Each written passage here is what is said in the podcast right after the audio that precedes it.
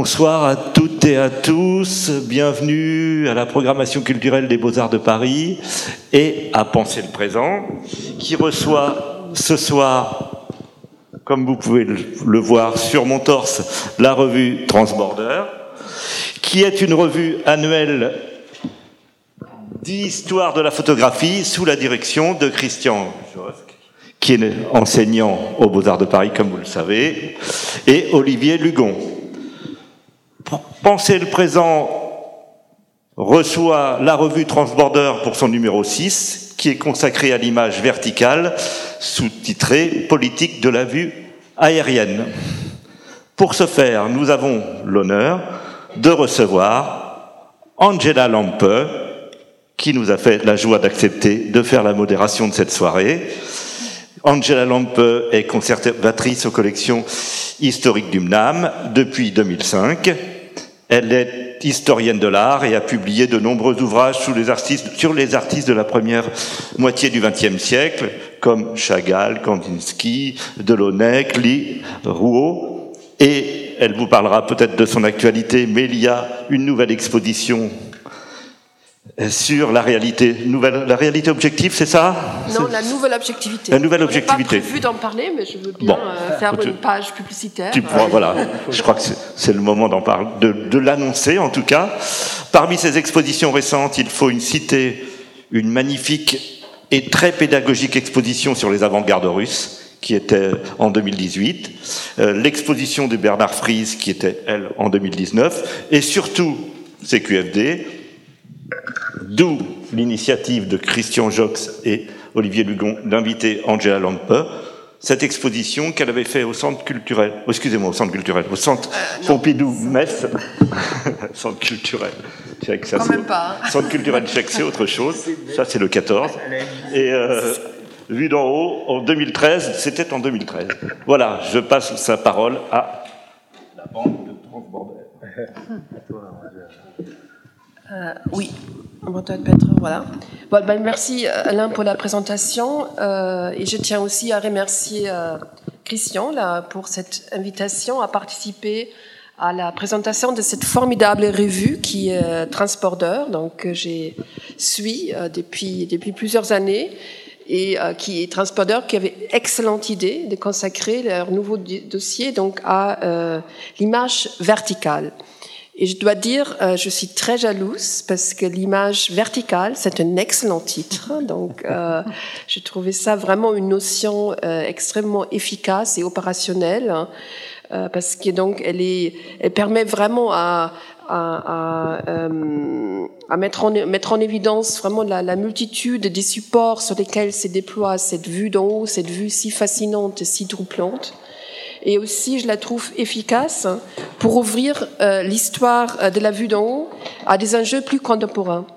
Des enjeux qui, euh, comme par exemple la, la perspective postcoloniale, euh, les questions du genre, enfin du gender studies, ou celle de la lutte des classes, pour le dire euh, avec un mot un peu euh, un peu ancienne. Euh, donc cette notion euh, permet donc euh, beaucoup d'approches qui résonnent avec euh, avec le monde d'aujourd'hui.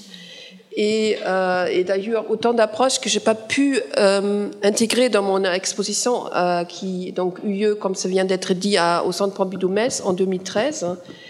Et, euh, et donc moi, pour moi, ce dossier, euh, il est vraiment une sorte de, de, de une mise à jour, une mise à jour, une actualisation que je trouve vraiment nécessaire et, et aussi très salutaire.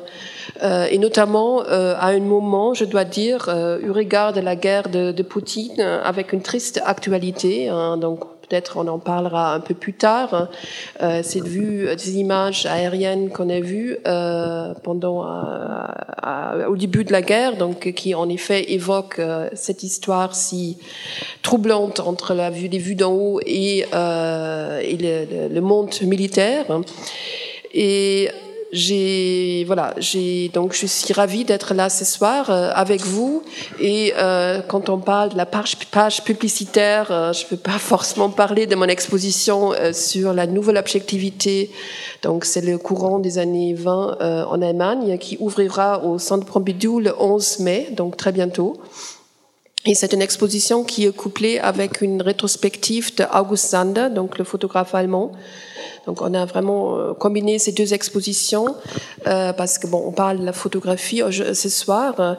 Et euh, il y a aussi, je tiens, tu l'as pas dit, aussi à souligner parce qu'on est aujourd'hui ce soir avec les éditions Macula. Et il y a aussi, j'ai préfacé euh, une magnifique livre de Christoph Asendorf euh, qui s'appelle Super Constellation, justement sur euh, l'histoire de la de la vue d'en haut euh, et comment ça résonne avec la, la modernité du du vingtième siècle. Et je ne vais pas trop monopoliser euh, la parole, donc je vais présenter euh, mes voisins. Euh, et donc je commence euh, par, euh, par Linda, euh, donc, qui, est, qui est à mes côtés. Donc je dis, euh, je ne sais pas si tu n'as pas encore dit, c'est Anne-Catherine Weber qui, euh, à qui on, on doit la, les dossiers sur l'image verticale avec Marie Sandoz. Malheureusement, elle est souffrante, elle ne peut pas aller la, la nôtre ce soir.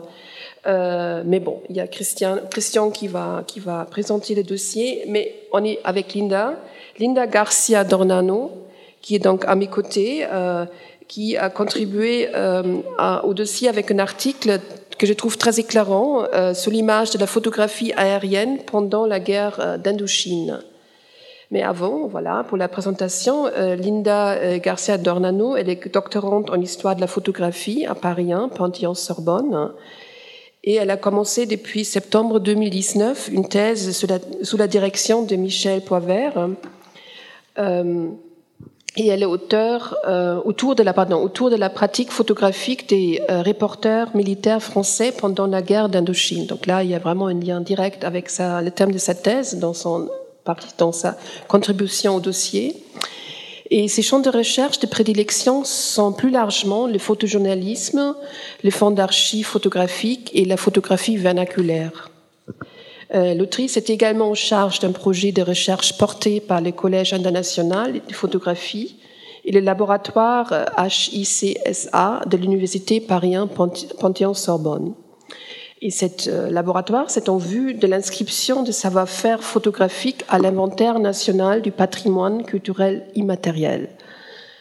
Et donc ça, c'est, et, et je continue la présentation parce que euh, et on va ensuite relancer les communications. Donc euh, et là sur la sur la droite, tout à droite, c'est donc Pauline, Pauline Chasseray-Peraldi. Euh, donc, euh, elle a contribué au dossier avec une passionnante étude des cas dans, lesquels, euh, dans laquelle elle croise les recherches contemporaines sur le drone avec les animal studies. Donc, je ne dis pas plus, mais c'est vraiment passionnant. Vous allez en entendre un peu plus tard.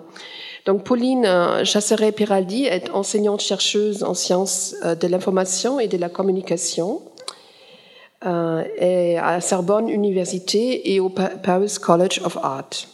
Elle réalise actuellement une thèse de doctorat sous la direction d'Yves Jeanneret sur les paysages numérisés de Google. Et elle a récemment publié euh, un article intitulé « La production standardisée du territoire, de la prise photographique à l'archive en ligne ». C'était dans une revue qui s'appelle « Questions de communication ». Et il y a un autre euh, article qui est apparu dans une euh, revue allemande, Zeitschrift für Medien- und Kulturforschung, en deux mille vingt. C'est something, le titre, c'est « Something that disturbs encounters between animals and optical machines ». Donc, aussi très proche du, de la contribution du, du dossier. Et bien sûr, à mes côtés, vous le connaissez très bien, c'est Christian Joschke. Donc, euh, c'est pas la peine de le présenter. Donc, il est, comme vous savez, il est enseignant ici, École des Beaux-Arts, enseignant en histoire de l'art. Voilà, il s'était déjà dit, il, euh, il est le co-rédacteur en chef de la revue Transbordeur euh, avec euh, Olivier Lugon. Et il fut responsable en deux mille vingt, donc il y a deux ans, d'un formidable dossier sur la photographie ouvrière et, euh, et qui fait suite euh, à la publication, la publication de sa thèse, de ses recherches doctorales sur la photographie euh, ouvri- euh, amateur, notamment l'Allemagne de Guillaume deux. C'est le titre, donc, euh, Wilhelm deux, donc la, la, c'est le titre de sa, la publication de, ses, de, ses, de sa thèse, je pense, en, aux presses du réel en deux mille treize. Et donc, Christian va donc euh, commencé euh, la ronde en présentant la, la revue Transbordeur, et ensuite, en l'absence d'Anne-Catherine euh, Weber, il va euh, introduire, présenter aussi le dossier euh, sur euh, l'image verticale. Et euh, aussi une remarque au départ quant aux questions, euh, donc merci de les garder en mémoire euh, et euh, de les poser à la fin de toutes les communications. On va ouvrir le débat euh, à la fin des, des présentations. Et voilà, Christian. Merci, merci beaucoup Angela de nous faire le plaisir d'être là et de modérer la discussion. Merci à Alain de nous avoir euh, permis, ouvert cette, euh, cette, cette, cette tribune. Euh, si, si prestigieuse de, de, de la programmation culturelle, et je suis heureux de, de pouvoir euh, présenter cette revue au public des Beaux-Arts de Paris. Euh, c'est une revue, alors il faut dire un mot sur cette revue, c'est une revue qui n'est pas une revue de critique d'art euh, à proprement parler. Nous sommes tous des lecteurs de la critique d'art, des, pour la plupart d'entre nous, nous écrivons aussi de la critique d'art et nous aimons beaucoup parler de la création contemporaine, mais la revue en elle-même euh, porte davantage sur l'histoire de la photographie et des médias. Je vais revenir sur euh, photographie et médias. Donc, euh, donc c'est une, une revue, une revue d'histoire, ce n'est pas non plus vraiment une revue de théorie. Euh, la plupart des articles que nous publions sont des articles qui, euh, qui, qui, qui présentent des dossiers, des dossiers d'archives, des dossiers de recherche, qui présentent des matériaux nouveaux, inconnus pour la plupart, de première main. Et, et donc, il y a, voilà, il y a une dimension de, de connaissance historique qui, à mon avis, est, est, bien que ne, n'étant pas versée dans la critique d'art, peut être très utile à, à la création artistique contemporaine, puisqu'elle pose des questions qui sont des questions d'aujourd'hui, à des objets du passé. Et c'est le, voilà. Et donc, Transbordeur, photographie, histoire, société. Il faut dire peut-être un mot aussi du titre. Euh, Transbordeur, le, le titre qui paraît, qui évoque plein de choses et paraît un peu énigmatique. Évoque plein de choses parce que la sonorité Transbordeur nous en renvoie à la, à, à, à, au passage des rives, euh, au passage des frontières, au passage des disciplines. Mais dans le fond, le, l'origine du titre, elle est très précise, puisque c'est, c'est le pont transbordeur de Marseille qui nous a inspiré ce titre, que vous savez, et dont vous savez qu'il a été photographié par, par l'avant-garde artistique de, des années vingt. Je crois que tous les photographes des années vingt ont un jour photographié le pont transbordeur de Marseille, comme ils ont photographié la Tour Eiffel. Germaine Krull, Kertész, Sando, San, Sander, euh, Moholy-Nagy, évidemment. Et l'idée de, de, du titre vient aussi de cette rencontre de László Moholy-Nagy et de Siegfried Giedion, qui, au moment où Siegfried Giedion éditait son livre sur l'architecture euh, industrielle en France, Euh, a donné lieu, cette rencontre, à une, une collaboration entre, entre le photographe et l'historien de l'architecture pour la maquette du, du, de l'ouvrage. Moholy-Nagy avait fait un, un film sur Marseille, avait photographié le pont transbordeur, et Giedion considérait le pont transbordeur de Marseille comme non pas un ouvrage technique, simplement technique, non pas comme un ouvrage simplement architectural, mais comme un ouvrage hybride, un ouvrage qui euh, euh, impose une dynamique, une dynamique du regard sur la ville, et qui est à la fois, euh, qui tient à la fois de la de la rue, c'est-à-dire du lieu de passage entre les deux rives, puisque la nacelle qui allait d'une rive à l'autre du port de Marseille était un, en fait un tronçon de rue. On pouvait y aller avec des charrettes, on s'arrêtait puis on continuait sa route de l'autre côté. C'est en même temps un dispositif de vision, puisqu'on pouvait monter sur le tablier, boire un café, sur le petit café qui était en haut du pont transbordeur, et regarder Marseille à cinquante mètres de hauteur. Et, et c'est évidemment un objet dynamique. Et donc on a, on a quelque chose qui est de l'ordre du dispositif de vision, qui transforme la perspective sur la ville. Et c'est là tout le sujet de cette revue, c'est de, de, de s'interroger sur tout ce qui fait, euh, euh, tout ce qui appareille la vision, c'est-à-dire la photographie, mais de manière plus large, les médias et tous les dispositifs, qu'ils soient architecturaux, optiques ou autres, euh, d'information aussi, de transmission d'informations, et cetera, qui font que notre monde est, est perçu à travers des technologies, des techniques, et comment, et voilà, toute la question de savoir comment ces techniques font évoluer la perception du monde. D'où le, c'est là le lien qui est peut-être un peu long à expliquer, mais entre le titre, entre ce moment, disons, des années vingt, le Transbordeur, et tous les sujets qui nous ont intéressés jusque-là, qui vont de la photographie documentaire, vous avez le premier numéro sur les musées documentaires autour de mille neuf cents, jusque photographie et design, qui est de l'avant-dernier numéro, euh, qui s'interroge sur la façon dont, dont, le, dont le design a été, a été façonné par, et encore aujourd'hui façonné par une pratique de la photographie au, au moment de la, la création, la création du design, la création d'objets. Euh, voilà, tous ces... Donc ça, on va de, de la question des masses d'images, des masses et des flux d'images, de, de la technologie euh, d'information, euh, de, des pratiques militantes pour la photographie ouvrière, jusqu'au au design, et puis aujourd'hui donc à, à la question euh, des drones. Et on est très heureux que ce sujet ait trouvé, euh, enfin, ce, ce, disons cette perspective euh, de recherche qui qui est une perspective orientée sur les médias, les dispositifs, les techniques et les matérialités, et trouver un, un, un, un partenaire aussi, aussi, aussi important dans l'histoire de l'édition d'Histoire de l'Art que les éditions Macula. Et je crois que la revue doit énormément, voire tout, à, à, aux éditions Macula, qui, qui ont fait un, qui un travail ex, extraordinaire de, de mise en forme, de, de, de maquette, d'accompagnement intellectuel. Euh, et, et voilà, je, les, les éditions Macula, comme vous le savez, sont, c'est une maison d'édition très prestigieuse, hein, qui existe depuis plus de quarante ans et qui édite euh, des essais euh, d'histoire de l'art, des essais qui ont fait date de, depuis, depuis, voilà, depuis plus de quarante ans. Euh, et donc vous connaissez tous les titres, ça va de, de von Schlosser, de Schlosser, de Julius Schlosser, de Kitzinger, Warburg, jusqu'aux écrivains plus récents comme Didier Huberman, Rosaline Krauss, sur le photographique notamment. Euh, voilà, il y a donc un catalogue qui, qui, qui, qui, en, qui nous engage et qui nous, et qui, et qui nous oblige euh, en termes de qualité. Voilà. Et donc, euh, j'en, j'en viens peut-être à dire un mot sur, sur le, le sujet qui, qui, nous, qui nous réunit aujourd'hui, l'archéologie des drones. Alors, le titre est, est peut-être un, un peu racoleur, parce que on ne parle pas que de drones. Mais euh, euh, en fait, les, les, c'est l'histoire de, la, de l'image verticale que nous avons voulu esquisser dans ce, de ce dossier de ce numéro six. Euh, dirigée, comme Angela vient de le dire, par Anne-Catherine Weber et Marie Sandoz. Donc c'est Anne-Catherine et Marie qui, qui ont fait l'essentiel du, du, de, de, du façonnage intellectuel de ce dossier, du suivi des articles.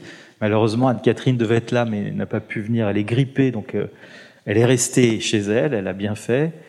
Euh, et voilà, donc je, je, je parle un peu à sa place pour dire que bah, le, le sujet est tout à fait dans la suite des travaux d'Angela sur euh, la vue d'en haut et de cette exposition du, du, du centre Pompidou-Metz, des travaux de Christoph Asendorf, euh, on peut le dire aussi de Chamaillou sur les drones, et euh, avec peut-être une petite une spécificité qui consiste à, à considérer Euh, l'histoire de la vue d'en haut, l'histoire des vues, des vues aériennes, du, du, avec une perspective euh, de, matérielle et médiatique.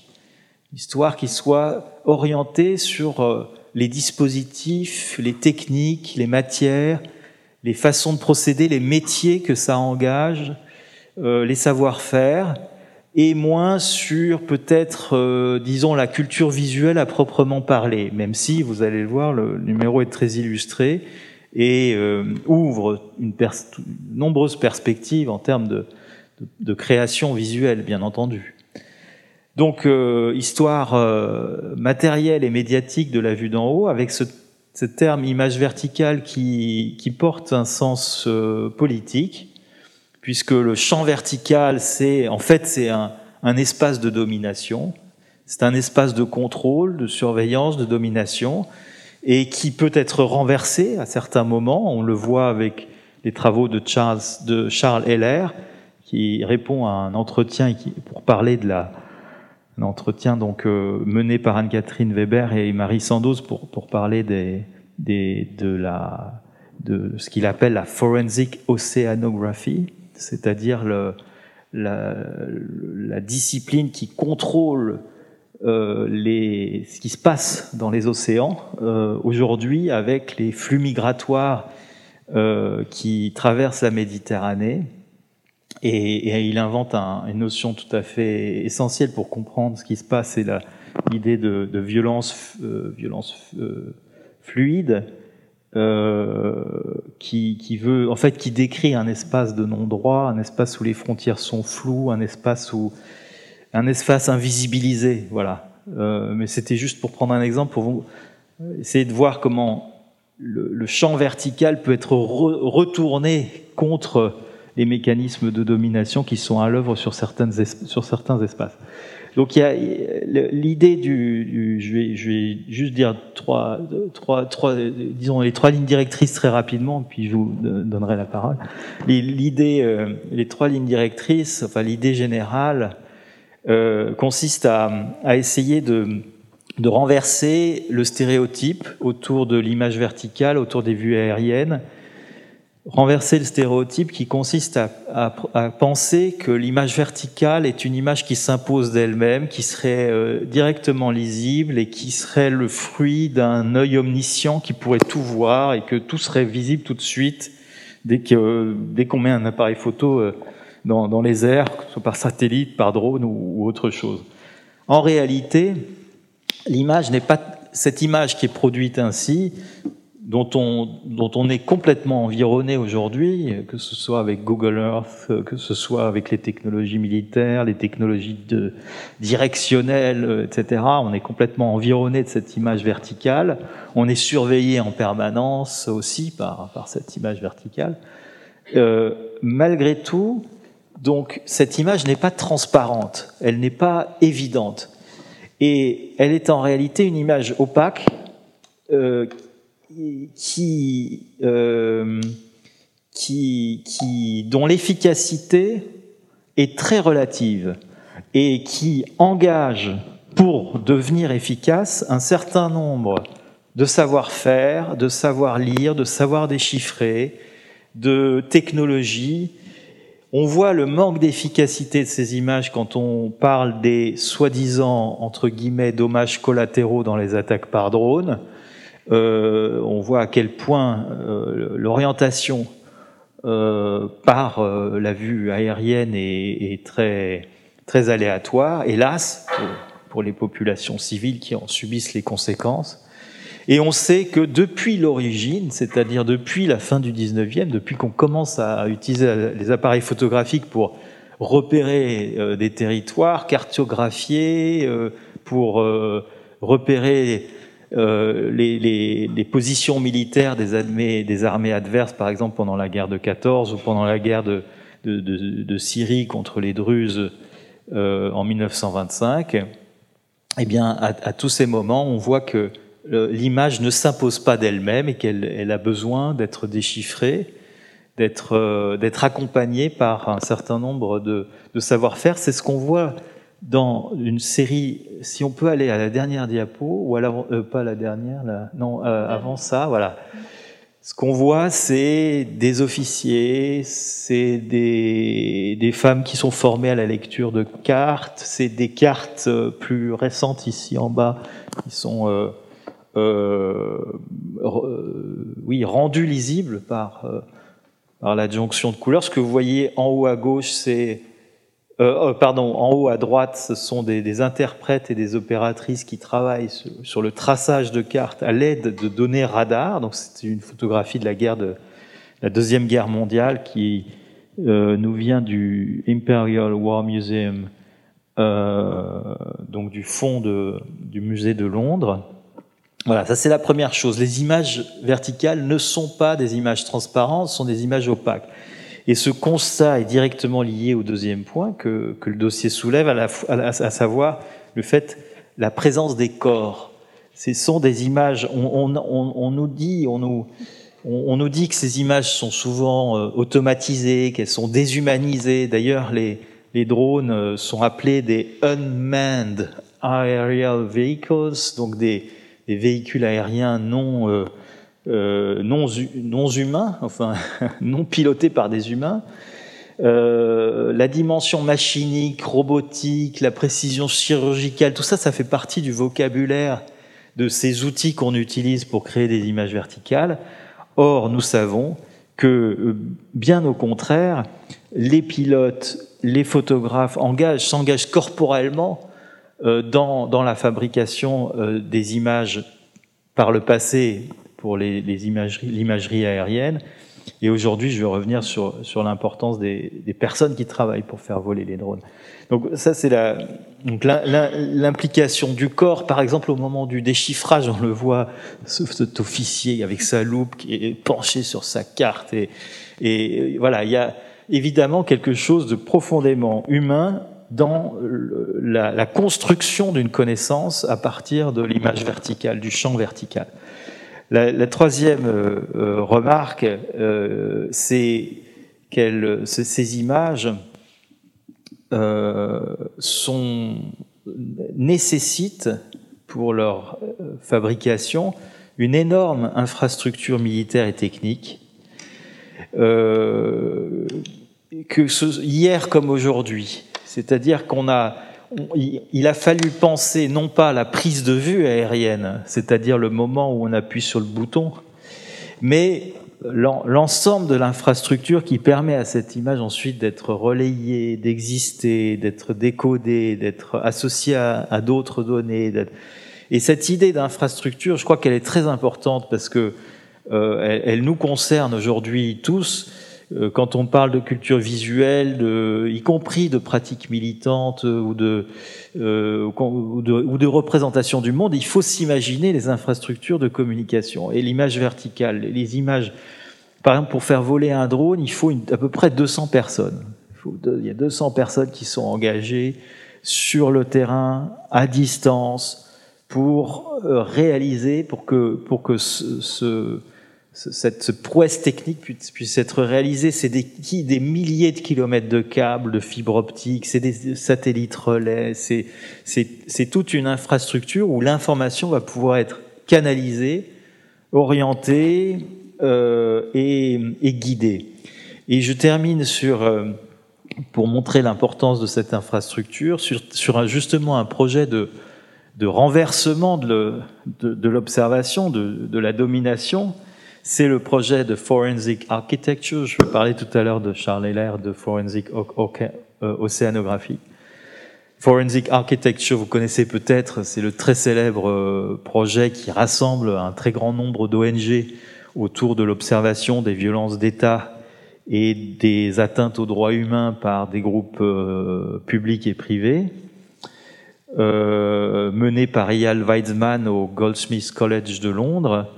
Et vous pourrez aller sur le site de, Oceano, euh, de Forensic Architecture pour, pour voir un peu le, le, le, l'énorme travail qu'il y a derrière ça. Donc c'est une collecte, c'est, c'est un travail qui, pour chaque étude, pour chaque cas, pour chaque infraction aux droits humains, réunit des milliers de données, de vues aériennes, de, de, de, de données filmées par des téléphones portables, une sorte de, d'immense crowdsourcing pour, pour créer...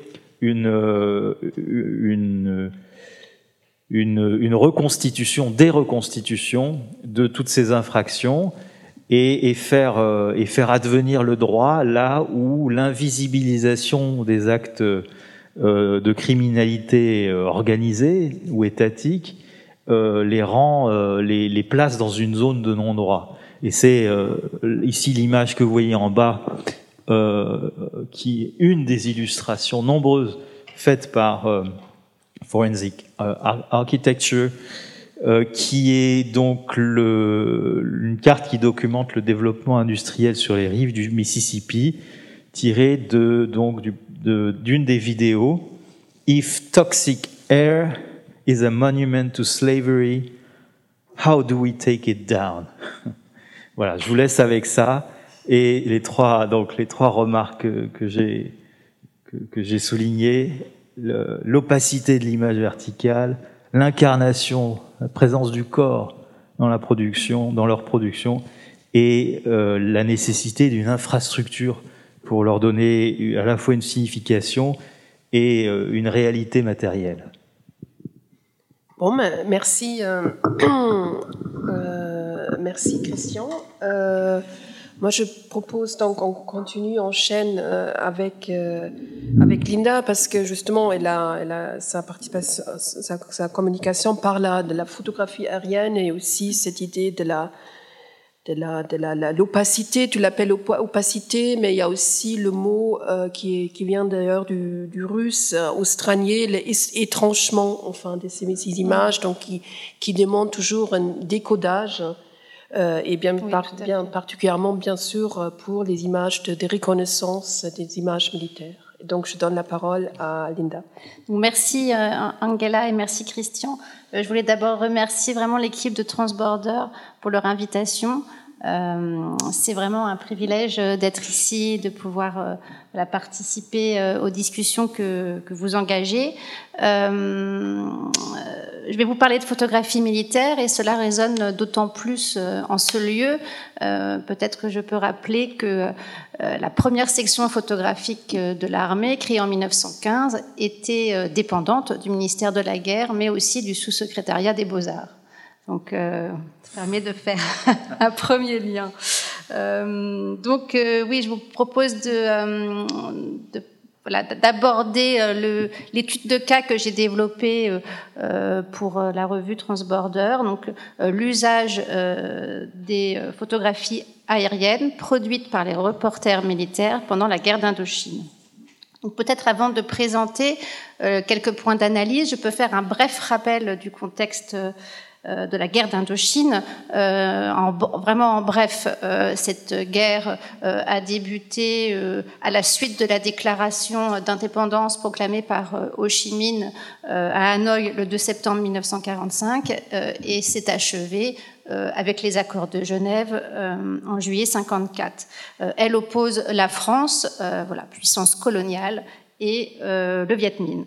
Euh, durant les quatre premières euh, années du conflit, euh, la photographie est vraiment envisagée sous le prisme de la censure. Euh, il y a très peu de photographies qui sont... Enfin, finalement, il y a quand même un certain nombre de photographies qui sont produites, mais elles sont peu diffusées et euh, elles sont surtout réalisées lors des cérémonies militaires, à l'occasion de la visite d'officiels, euh, et toute la réalité des combats euh, et reste hors champ.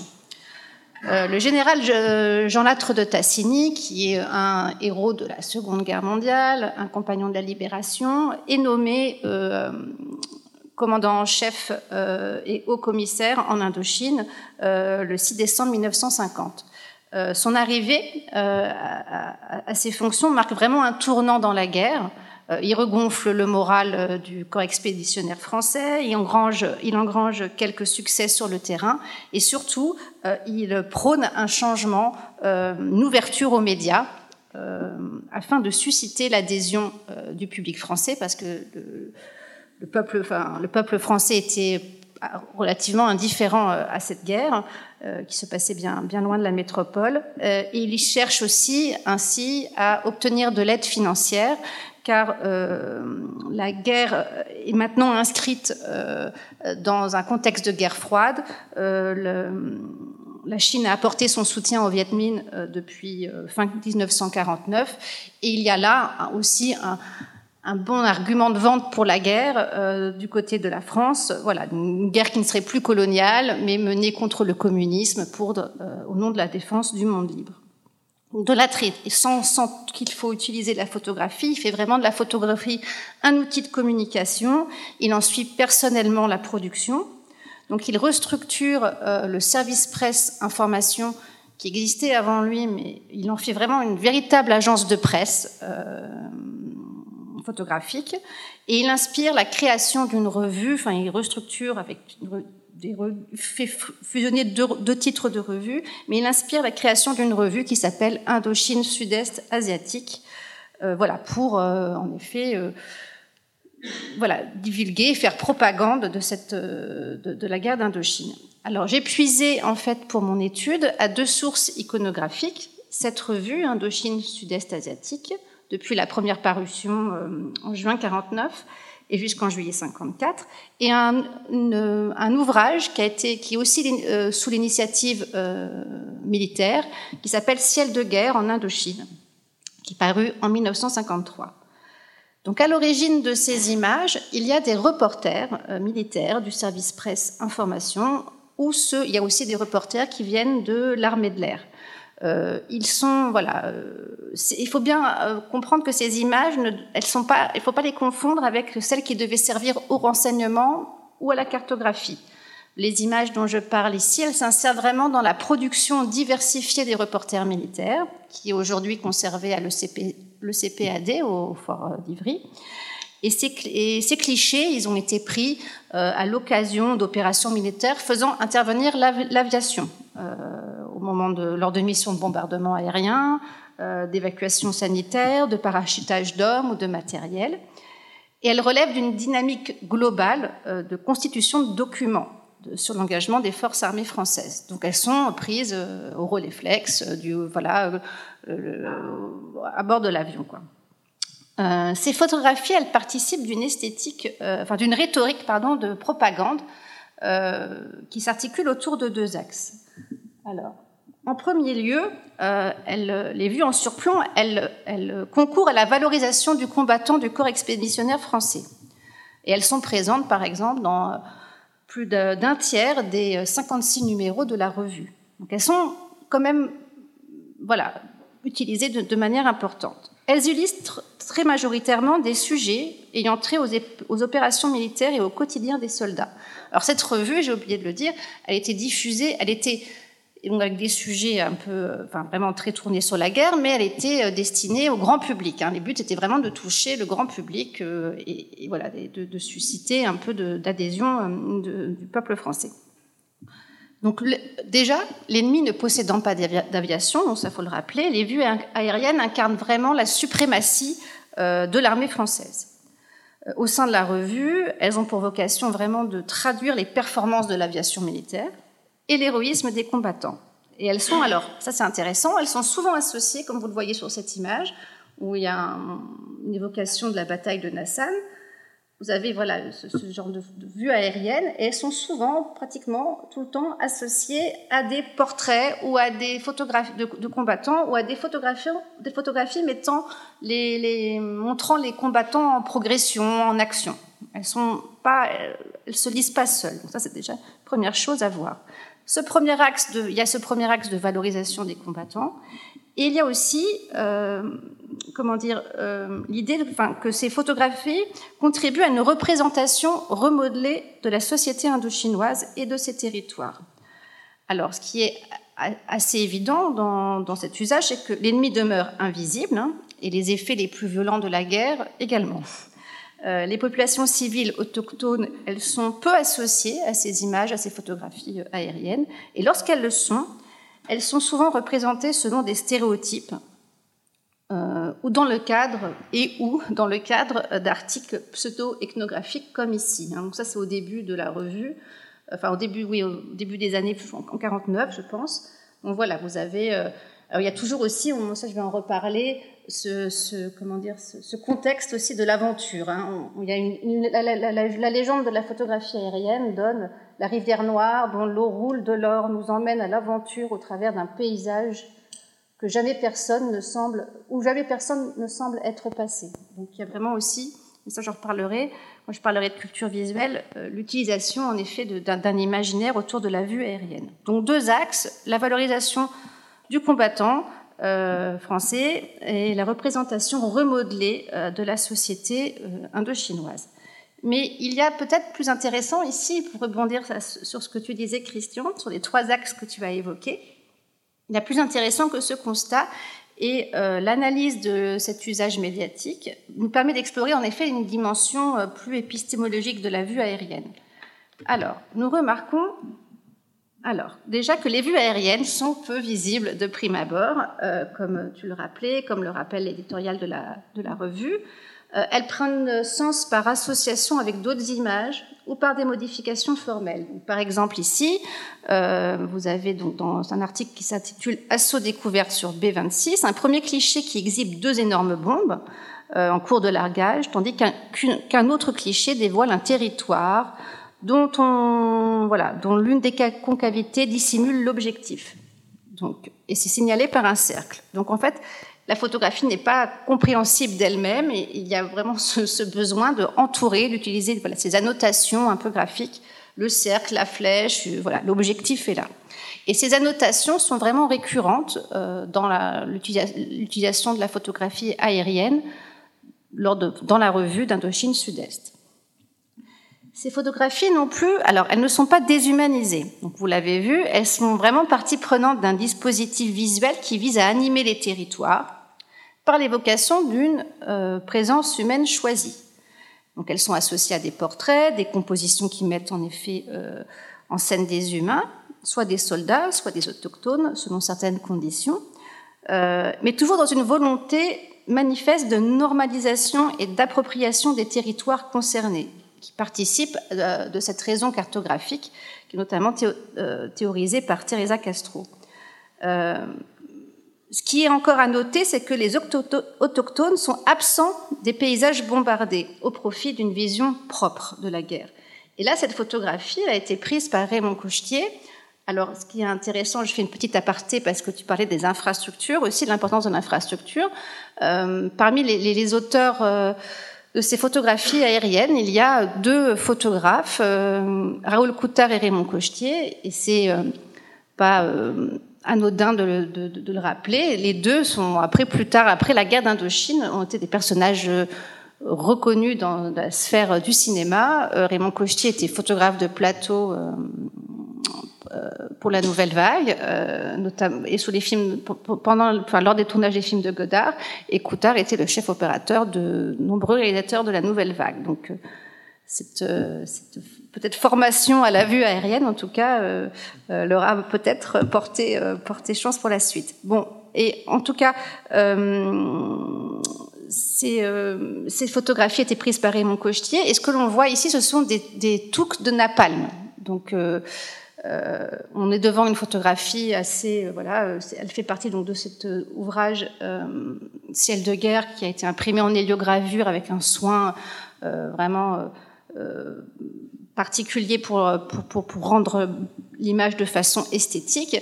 Euh, et dans la légende de cette photographie, euh, il est indiqué, euh, on, on, il y a une comparaison entre ces touques de napalm à des, avec des bidons de margarine. Donc il y a vraiment une idée de vraiment mettre euh, évidemment les, les, les, dangers de, enfin, les dangers et les horreurs de cette guerre à distance. Donc c'est déshumanisé, mais le parti pris esthétique aide à euphémiser, euh, euphémiser euh, les, la guerre. Euh, alors, on comprend aussi que euh, cette photographie aérienne euh, participe d'une culture visuelle. Alors, Euh, notamment euh, la photographie aérienne, et là je, j'ai, j'ai beaucoup utilisé euh, euh, votre, euh, votre ouvrage Angela, et notamment un article de Julie Jones euh, qui, qui parlait en fait, qui, qui évoquait le fait que la photographie aérienne avait été aussi beaucoup euh, publiée dans le magazine Life pendant la Seconde Guerre mondiale, euh, pour, dans une sorte d'iconographie guerrière qui était censée euh, démontrer la puissance militaire américaine. Donc c'est une... C'est une euh, c'est une image euh, qui a l'habitude d'être associée au, à la couverture des guerres. C'est aussi une, une euh, on le voit dans les photographies de l'Indochine ici, il y a une dim- dimension spectaculaire, comme on a pouvait le voir sur les photographies précédentes, esthétique, et ça c'est vraiment exploité. D'ailleurs, dans la préface de Ciel de guerre en Indochine, euh, le général Chassin euh, parle vraiment, euh, enfin, ainsi sur le fait pour dire qu'elle relève d'un art. Il y a vraiment l'idée d'un art particulier, l'art, l'art de la vue du ciel, en fait. Donc il y a un mélange des genres ici intéressant entre l'art et, euh, et la photographie militaire. Les images sont souvent en pleine page, elles sont immersives. Hein. Je vous l'ai dit, dans le Ciel de guerre, elles sont vraiment euh, imprimées dans des tonalités très contrastées, euh, et elles se lisent comme des répertoires de motifs géométriques, quasi abstrait, séduisant. Donc il y a ce parti pris esthétique. Il y a aussi le fait que ces photographies, parfois comme ici, euh, elles sont associées, enfin, elles sont moins là pour fournir une information que pour nourrir l'imaginaire des lecteurs de la revue.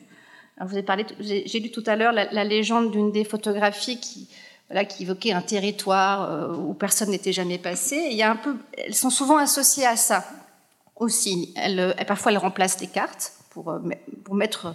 Euh, pour, pour donner une idée du, des, des, des territoires dont on parle, parce que c'est quand même l'Indochine, pour beaucoup de, voilà, pour les Français qui sont euh, de métropole, euh, c'est une façon aussi de, de, de, de les mettre dans, dans l'ambiance. Euh, et puis il y a vraiment cette, c'est ce, cet univers qui fait euh, cette mise en récit qui emprunte à la fois au roman d'aventure et au compte rendu d'explorateurs.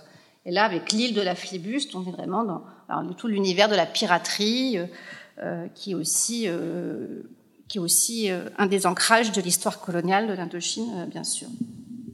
Et puis enfin, euh, loin euh, de la toute-puissance associée à la vue d'en haut, qui est vraiment, dont tu parlais, assimilée à la vision des villes, les vues aériennes laissent transparaître la fragilité des espoirs de la victoire. Et ça, c'est intéressant parce qu'il y a un renversement euh, au fur et à mesure qu'on arrive à la fin de cette guerre, Euh, sur euh, la manière dont ces images sont, sont, sont exploitées. Et finalement, quand on y pense, euh, la distance d'où ces photographies sont prises, elle rend, euh, rend surtout euh, perceptible la vulnérabilité des figures humaines qui y sont contenues. Il y a des, euh, des exemples, je ne l'ai pas mis dans le PowerPoint ici, où justement...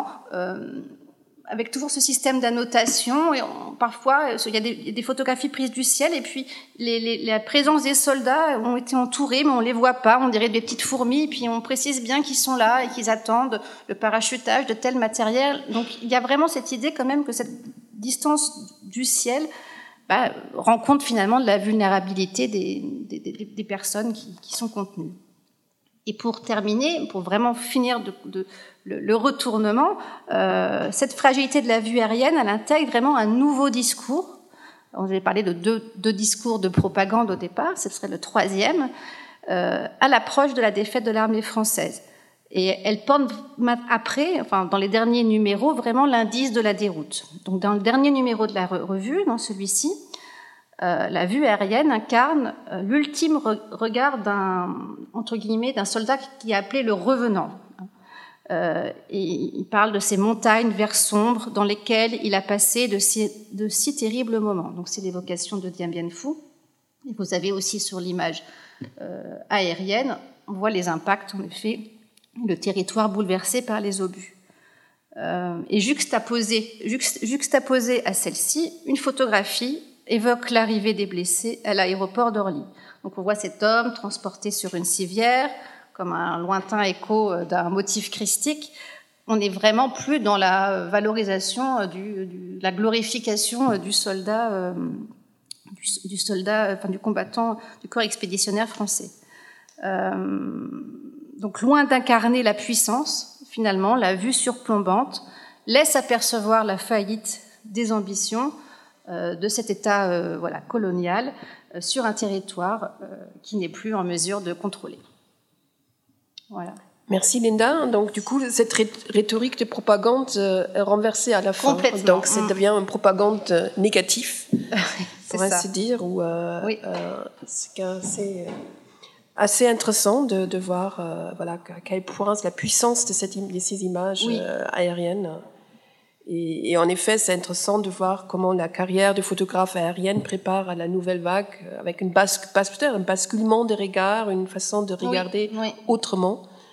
Et, euh, et ce basculement de, de regard, euh, on le trouve donc dans la no- prochaine communication donc de, de Pauline euh, Chasseray-Peraldi, euh, qui euh, donc a va nous présenter donc une passionnante euh, Euh, étude des cas euh, où elle, euh, enfin, elle va vous le dire vous-même, mais euh, justement, euh, c'était intéressant, c'était parce que là, on est, on touche vraiment, on quitte justement la, la, la, le monde déshumanisé et, et on a aussi donc une sorte de, de, de dialogue euh, du près et du, du loin, euh, on arrive donc à voir ce qu'on, ce qu'on va regarder d'en bas quand on regarde d'en bas vers le haut. Donc là, le basculement là, euh, mmh. sera le thème de, de la communication de Pauline.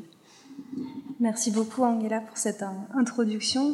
Merci Christian aussi pour l'invitation et globalement à l'équipe Transbordeur et aux Beaux-Arts de Paris aussi pour nous accueillir.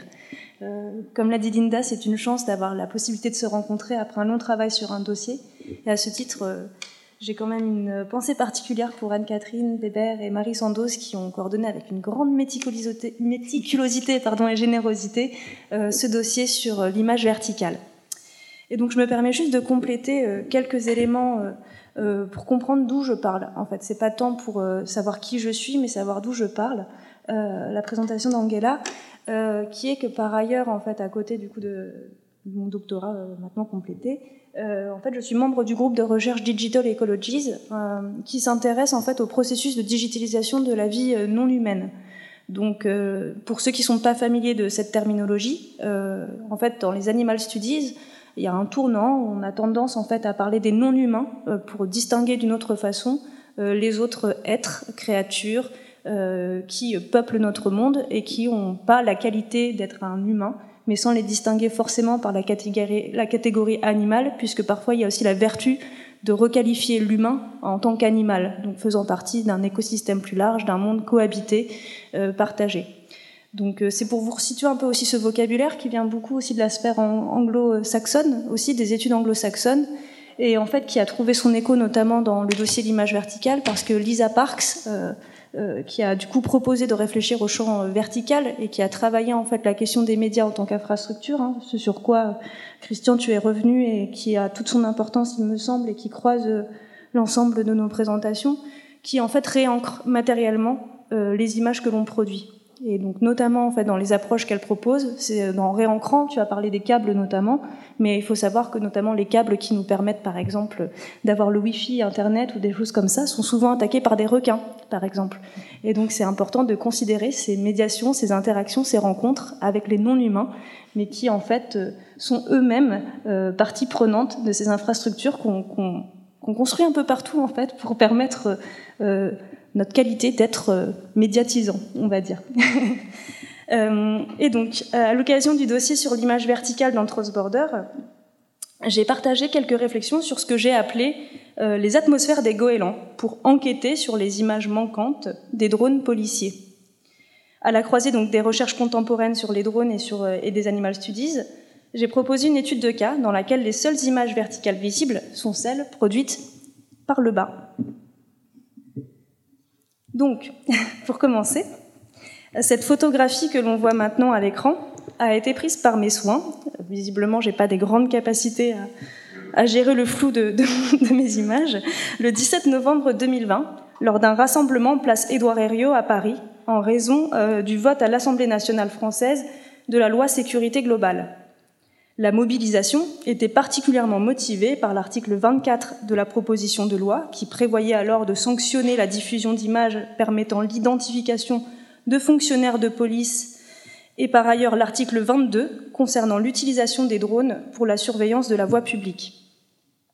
Les tensions politiques autour de la loi Sécurité globale ont rendu visibles notamment les problématiques que soulèvent les usages de l'image dans le cadre de l'exercice du pouvoir policier. Quelles sont les images qui ont le droit de figurer et quelles sont celles, par ailleurs, qui sont interdites dans un contexte justement de légifération continuelle et où on pourra revenir peut-être par la suite justement sur cette actualité qui ne cesse de changer entre amendements et, et mouvements, entre conseil constitutionnel et militantisme. Et donc j'ai pris cette photo, car comme vous pouvez le voir, il y a plusieurs pancartes, et notamment deux qui ont retenu mon attention, et aussi ce qu'on appelle un piège à drone. Alors pour ceux qui ne sont pas familiers du piège à drone, vous voyez les ballons. Eh bien, en fait, c'est, les, les ballons tiennent en fait une espèce de grand filet, et donc parfois ces ballons euh, sont lancés avec ce filet pour en fait aller capturer le, le drone.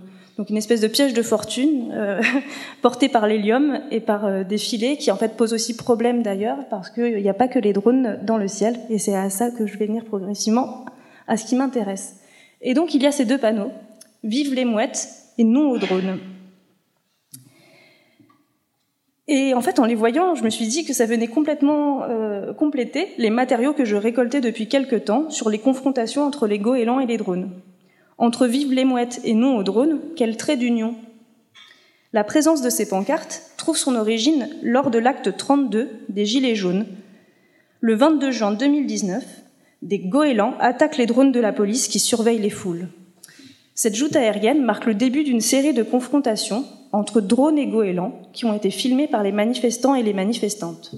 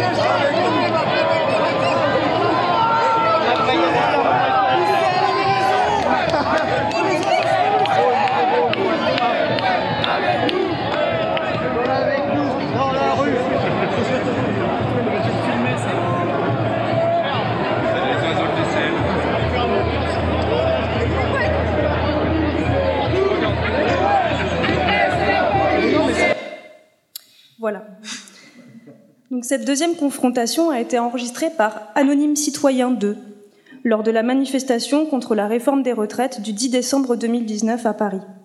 On y voit un goéland qui virevolte autour d'un drone de la police française jusqu'à ce que celui-ci rebrousse chemin. La foule encourage les goélands, qualifiés ici de mouettes, jusqu'à détourner un slogan populaire dans le contexte de dénonciation des violences policières en France. Désormais, toutes les mouettes détestent la police. La mise en ligne d'images de ces confrontations feront du goéland l'un des symboles de la lutte pour les libertés fondamentales contre la surveillance aérienne par drone. La prolifération de contenus, donc là vous pouvez voir un ensemble d'images, de récits, de contenus médiatiques divers, à savoir notamment en fait les publications de la Quadrature du Net qui lutte particulièrement en fait pour on va contre on va dire les processus de technosurveillance, enfin de, de technosurveillalisation. Comment dire ça ? les, les processus en cours en fait d'avènement de la technosurveillance dans les modalités de gouvernance contemporaine, et en fait a fait vraiment du, donc, du, du goéland, donc que vous pouvez voir du coup à droite avec le, le, le drone, et puis un peu plus en dessous en fait une autre vidéo de promotion euh, de leur modalité de lutte et donc de soutien à leur association. En, euh, en disant aussi que si, euh, ça ne, si ça ne suffisait pas pour lutter contre la surveillance euh, en manif, euh, bah, on ne peut pas faire que dresser des goélands pour attraper les drones, on peut aussi soutenir la Quadrature. Donc voilà comment ils l'ont utilisé notamment dans, dans, dans la rhétorique. Donc je ne vais pas revenir en détail sur les, différentes, euh, les différents objets que j'ai étudiés, mais ça vous donne déjà un peu une idée de la circulation soudaine depuis ces vidéos, de la mise en fait littéralement enfin, en icône du, du, du, du goéland comme figure incarnant ce que ça serait que lutter contre les drones policiers. Et donc, la prolifération de ce contenu m'a amené à réfléchir aux images manquantes de ces scènes, celles qui pourraient transcrire le point de vue de l'oiseau notamment, mais aussi celles et surtout des individus de la foule qui sont filmés par les drones de la police, mais aussi toutes celles que, qui ont été collectées mais supprimées depuis, parce que ce sont des images qui sont postées en ligne par des militants qui ont parfois en fait aussi des enjeux de protection de leur identité, celles aussi qui ont été demandées d'être supprimées, mais aussi celles dont je n'ai pas eu l'accord pour la publication.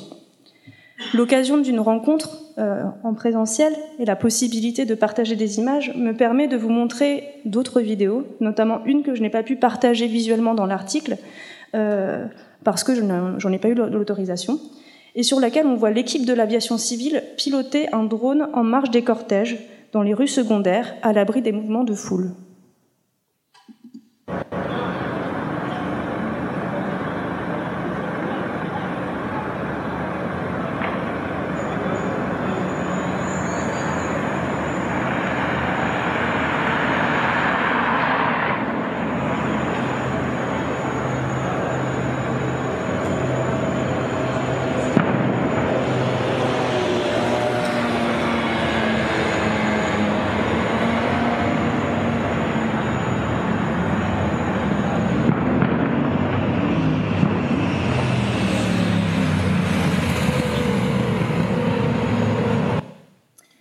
Voilà, donc comme vous pouvez le voir, c'est pas très grand un drone, et en fait on les voit rarement de près aussi, parce qu'il y a très peu d'images en fait de ces drones, et très rarement de là, de l'espace depuis lequel ils sont, ils sont pilotés.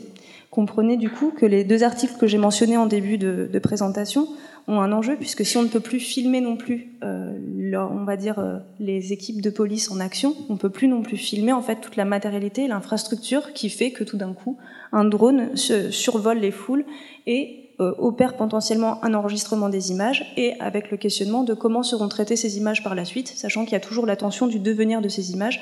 Seront-elles traitées par la suite euh, dans des modalités de reconnaissance faciale, de reconnaissance des individus, enfin voilà, donc euh, vraiment l'extension de l'incertitude de que deviennent ces images, que sont-elles, sachant qu'il n'y a aucune communication, aucun partage de ces images qui sont enregistrées par les drones. C'est comme des images littéralement manquantes. Et donc cette vidéo a été publiée sur YouTube par Stéphane Paris, qui a visiblement l'art et la bonne manière d'être toujours là quand il y a des, des, des, des mouvements, on va dire, euh, officiels, euh, lui-même étant passionné des infrastructures euh, permettant euh, les interventions sur les terrains. Donc c'est intéressant comme chaîne, d'une certaine façon. Et donc ce dernier n'a jamais répondu à mes messages. Notons que la plupart des matériaux récoltés, et en particulier les photographies que j'ai collectionnées, sont souvent floues. Le dispositif de capture n'est pas forcément d'une grande technicité, la saisie est tremblotante, la focale est toujours insuffisante et le fichier est très compressé.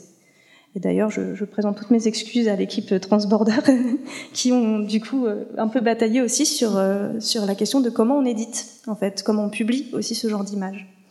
Parce qu'en fait, ce sont des images pauvres, pour reprendre l'explication d'Ito Steyerl, euh, qui en fait fait partie de ces images produites depuis les années deux mille, avec l'avènement notamment de ces images numériques, qui en fait ont la vertu de circuler et d'être diffusées en perdant souvent en fait de leur qualité, on va dire, de rendu, mais qui en ont d'autres, du coup, d'autres qualités plastiques. Et donc, tracassés par ces rencontres et leur circulation culturelle, voici l'hypothèse que j'ai formulée. Face aux drones policiers, les goélands fissurent la représentation du pouvoir et ouvre par l'événement un champ de subjectivation possible. Il renvoie le drone à sa matérialité précaire, les policiers à leur faculté d'action, et les manifestantes et les manifestants à leur autonomie, à la fois collective et individuelle. Partant de la tension entre cet animal qui m'échappe et cette institution qui contrôle, l'analyse de la valeur de la perturbation animale dans l'analyse critique des images m'a permis de déployer une enquête sur les images manquantes du dessus à partir d'une analyse des images prises du bas. J'ai décidé de considérer ces scènes, entre le drone, les goélands et les manifestants, comme un événement perturbateur. Plus précisément comme un événement de diffraction, selon l'expression d'Adam Fish. Un événement de diffraction, c'est un événement qui met en évidence les hybridations interespèces de nos environnements partagés. En surgissant et en s'attaquant aux drones policiers, les goélands abolissent la distance symbolique entre l'institution policière et les sujets de la foule. En tant qu'oiseau habitant l'espace aérien, il fait apparaître l'infrastructure technologique, en dehors de sa fonction de dispositif policier de surveillance. A priori, on peut considérer que les goélands n'ont pas grande idée de ce qui se trame en fait derrière la fonction de ce drone. En revanche, on peut y percevoir une autre forme en fait, de manifestation d'un déséquilibre de la façon ordinaire dont se déroule leur espace, leur espace aérien, qui est en fait leur habitat. En surgissant, donc comme je l'ai dit, donc ça abolirait cette distance, et euh, ça, fait, ça fait émerger en fait une menace. Quelle menace? Celle du crash. Pourquoi le drone bat en arrière? C'est parce que potentiellement le goéland qui attaque le drone risque de le faire tomber. Et donc face à cette menace de crash, le drone est rendu à sa matérialité vrombrissante et précaire, et cette situation de domination de technosurveillance à son ancrage terrestre et humain. Je terminerai avec quelques considérations. Bien que les rencontres accidentelles entre les oiseaux et les caméras mobiles, en particulier avec les drones, soient fréquentes, les goélands deviennent dans ce contexte des figures positives de la lutte. Ils incarnent la défense légitime d'un territoire face à un contrôle considéré comme oppressif. L'espace vertical devient ainsi une atmosphère partagée où les animaux non humains, les humains et leurs objets techniques négocient leur place respective. Dans cette perspective, les autres facteurs sensoriels générés par les forces de l'ordre en contexte de manifestation jouent d'ailleurs potentiellement sur les milieux partagés entre humains et non humains. Ainsi, par exemple, on pourrait commencer à se questionner sur le fait que peut-être que les oiseaux respirent aussi les gaz lacrymogènes. Et partant de l'expérience du sensible, pour questionner les politiques spatiales, Cette collaboration interspécifique ne donnerait-elle pas à voir d'autres agencements, d'autres formes de relations et de futurs possibles? En quoi les goélands favoriseraient-ils de nouveaux processus de subjectivation, de nouveaux agencements créatifs et de nouvelles contre-visualités émancipatrices face aux drones qui capturent? Il me semble que ces images de goélands, dans le cadre de ces conflits, déstabilisent les rapports de domination, ne serait-ce que par les jeux d'écart qu'ils font naître par les rires. Je vous remercie beaucoup. Merci Pauline pour cette vraiment passionnante étude. Euh, voilà, donc euh, le temps euh, avance, donc euh, j'ai euh, préfère donc, de, enfin, on aimerait vraiment ouvrir les débats peut-être tout de suite euh, au public, même si moi-même j'ai deux questions à poser. Mais euh, donc voilà, j'y, si après cette communication, ça vous euh, vous avez des questions euh, ou remarques par rapport à, à ces, à, par rapport à la revue ou par rapport aux, aux communications euh, de Pauline hein, sur les, les goélands ou sur les, l'image, euh, la photographie aérienne. Voilà, c'est euh... maintenant.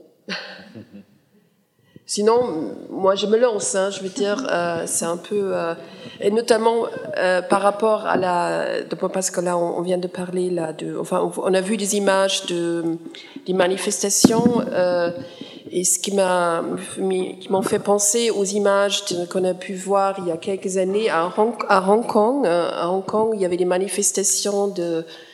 Euh, des, des, notamment beaucoup de, de jeunes contre des, des lois euh, ou contre la prise de pouvoir euh, successive de, de, de, des Chinois à Hong Kong. Et euh, il y avait euh, donc une façon de se protéger euh, assez singulière, euh, se protéger contre les vues, euh, les vues d'en haut, c'est-à-dire contre le drone, mais c'est contre aussi les caméras de surveillance. Euh, à savoir que les, les, les, les, les manifestants portaient des parapluies, des parapluies jaunes. Donc c'était euh, les parapluies euh, qui, qui protégeaient à la fois contre la vue, donc contre cette reconnaissance faciale, mais en même temps aussi contre les, contre les, euh, les, euh, comment dire que les, euh, les balles, voilà, les balles de caoutchouc, les balles de caoutchouc. Hein.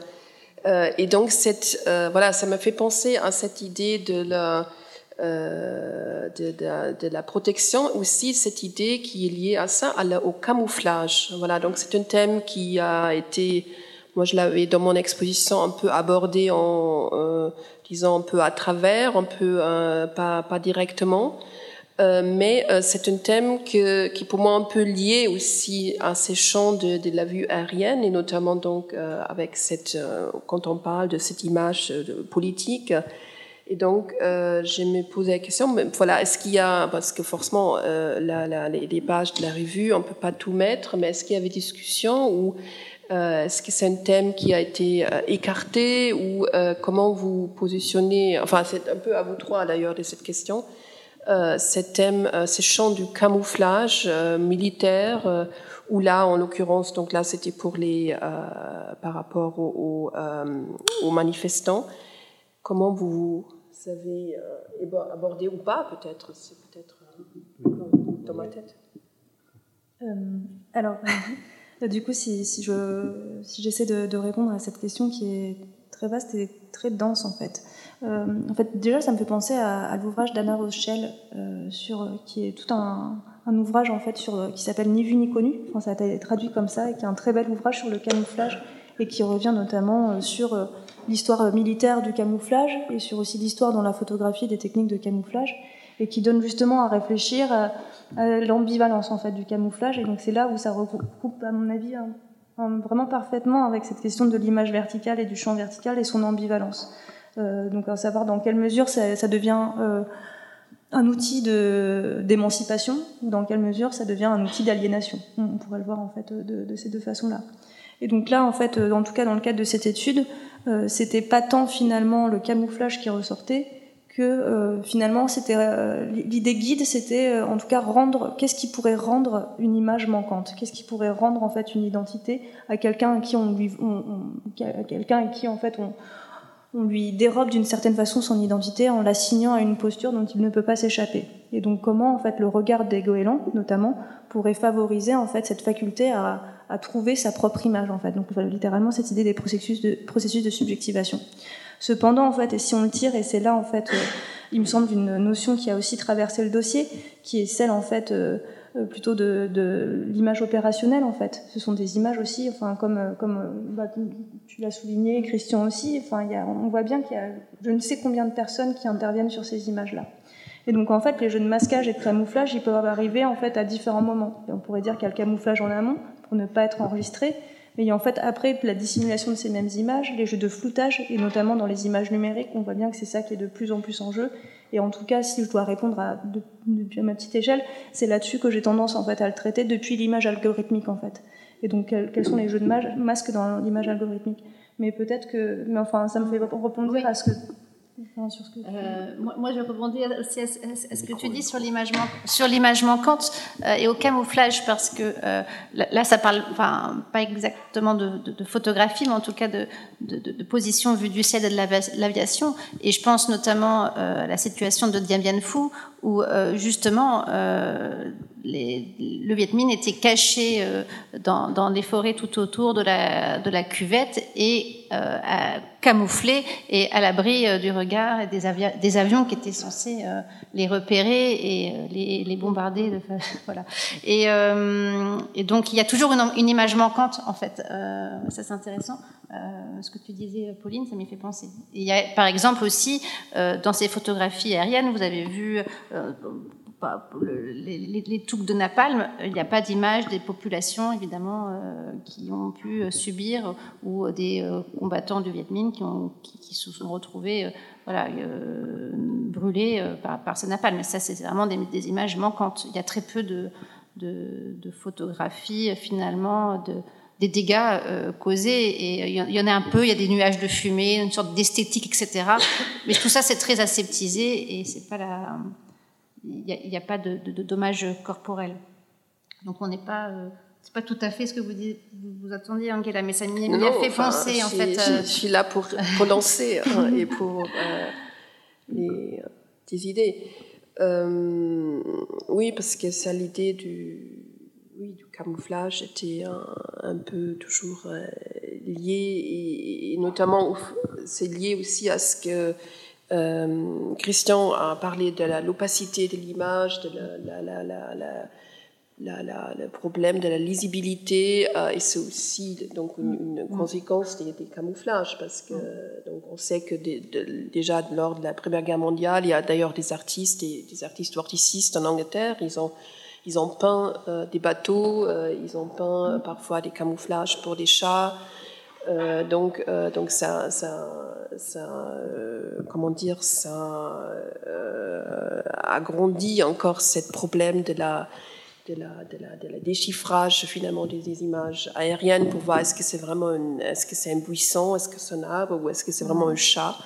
Euh, ou, euh, et donc ça c'était euh, quelque chose que j'ai trouvé très lié à cette, à cette question. Mais je ne sais pas si tu veux en, en dire plus. Non non, mais c'est euh, bon deux, deux choses peut-être le, la, la question de, de la, visi, la visibilisation et, la, et l'invisibilisation. Ça c'est vraiment quelque chose qui traverse un peu le, tous les articles du numéro.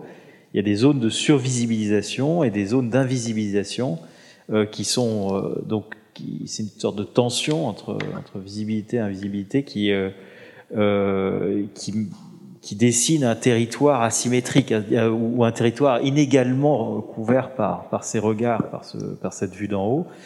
Et euh, donc ça c'est une première chose. Et puis sur le camouflage, c'est vraiment euh, euh, passionnant. Ben, c'est un sujet sur lequel on, on pourrait Oui, c'est organiser une toute, une, toute une discussion euh, en, en soi, parce qu'il y a, y a, y a le, y a le livre de Cécile Coutin sur les, le camouflage en, en la guerre de quatorze, et le petit livre sur euh, Jörgi Kepes euh, et, euh, et, le, et son travail pendant la Deuxième Guerre mondiale, avant qu'il ait, qu'il ait entre euh, avant qu'il arrive aux États-Unis pour euh, fonder avec Moholy-Nagy le New Bauhaus. Il a beaucoup travaillé pour le camouflage, donc il y a, il y a pas mal de littérature là-dessus sur, et qui, qui répond effectivement à, à, à, à ces questions-là. Il y a peut-être un, un sujet qui, qui aussi traverse comme ça différents articles dans, dans l'ensemble de la rue, c'est le lien entre les technologies militaires et, et d'autres pratiques, notamment des, des pratiques de, d'enquête scientifique. Euh, je pense au, au, au texte de, de Serge Ruby euh, sur, euh, sur les archéologues euh, au Moyen-Orient et l'utilisation des, des avions euh, militaires, de toute une infrastructure militaire au service de l'archéologie, et donc la vue d'en haut au service de l'archéologie, qui est, qui est le fait euh, d'une, de pratiques dans l'espace colonial, davantage que dans l'espace euh, France, de la France euh, métropolitaine, euh, pour des raisons, euh, pour, pour, pour, pour une raison toute simple, c'est que, c'est que toutes les infrastructures militaires avaient été déplacées, euh, notamment en Syrie, euh, justement, dans le cadre de cette guerre contre les Druzes, où, a, où avait été engagée l'armée euh, aérienne, notamment Mermoz, Euh, et où après après l'épisode de guerre de guerre euh, qui d'ailleurs qui a montré l'inefficacité totale des avions et de la reconnaissance aérienne dans une guerre euh, civile de type guérilla, parce qu'évidemment avec le déplacement des populations nomades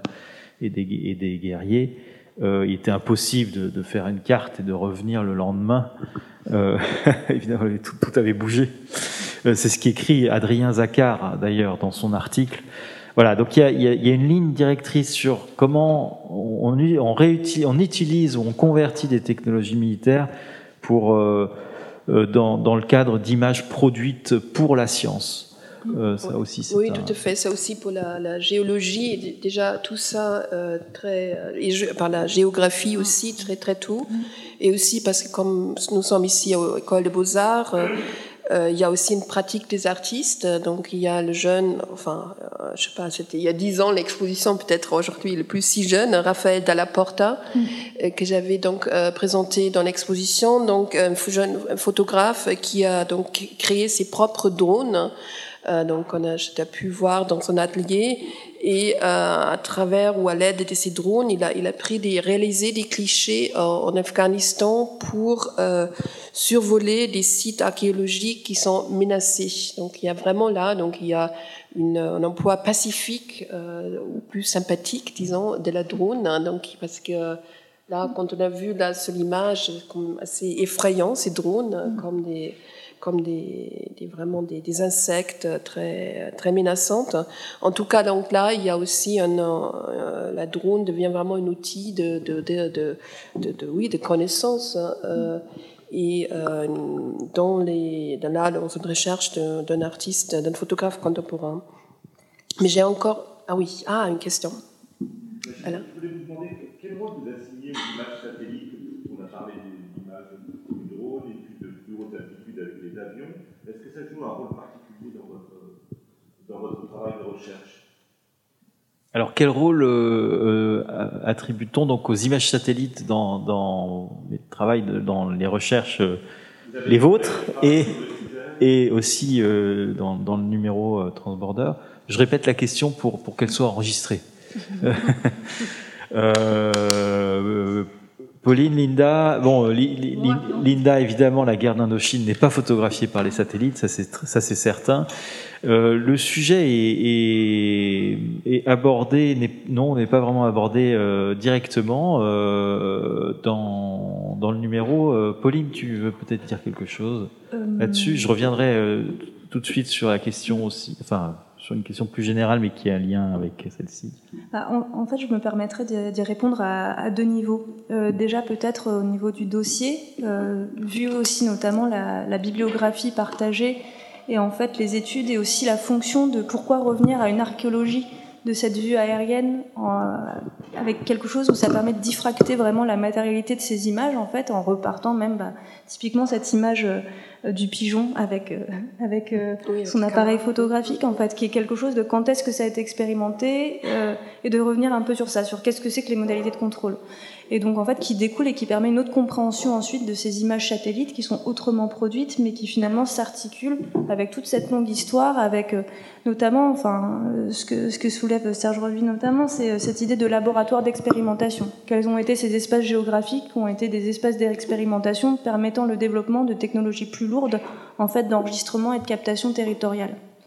Et euh, d'une certaine façon, donc là, si je me, je me permets de répondre par rapport à votre question sur les recherches plus largement, euh, là, cet, l'article que j'ai pu partager dans Transbordeur, du coup, euh, ne mentionne pas cette partie des recherches, mais donc, j'ai réalisé ma thèse sur la numérisation des paysages par Google, en prenant en compte en fait, les différents points de l'espace depuis lequel euh, Google enregistre euh, euh, les paysages, on va dire.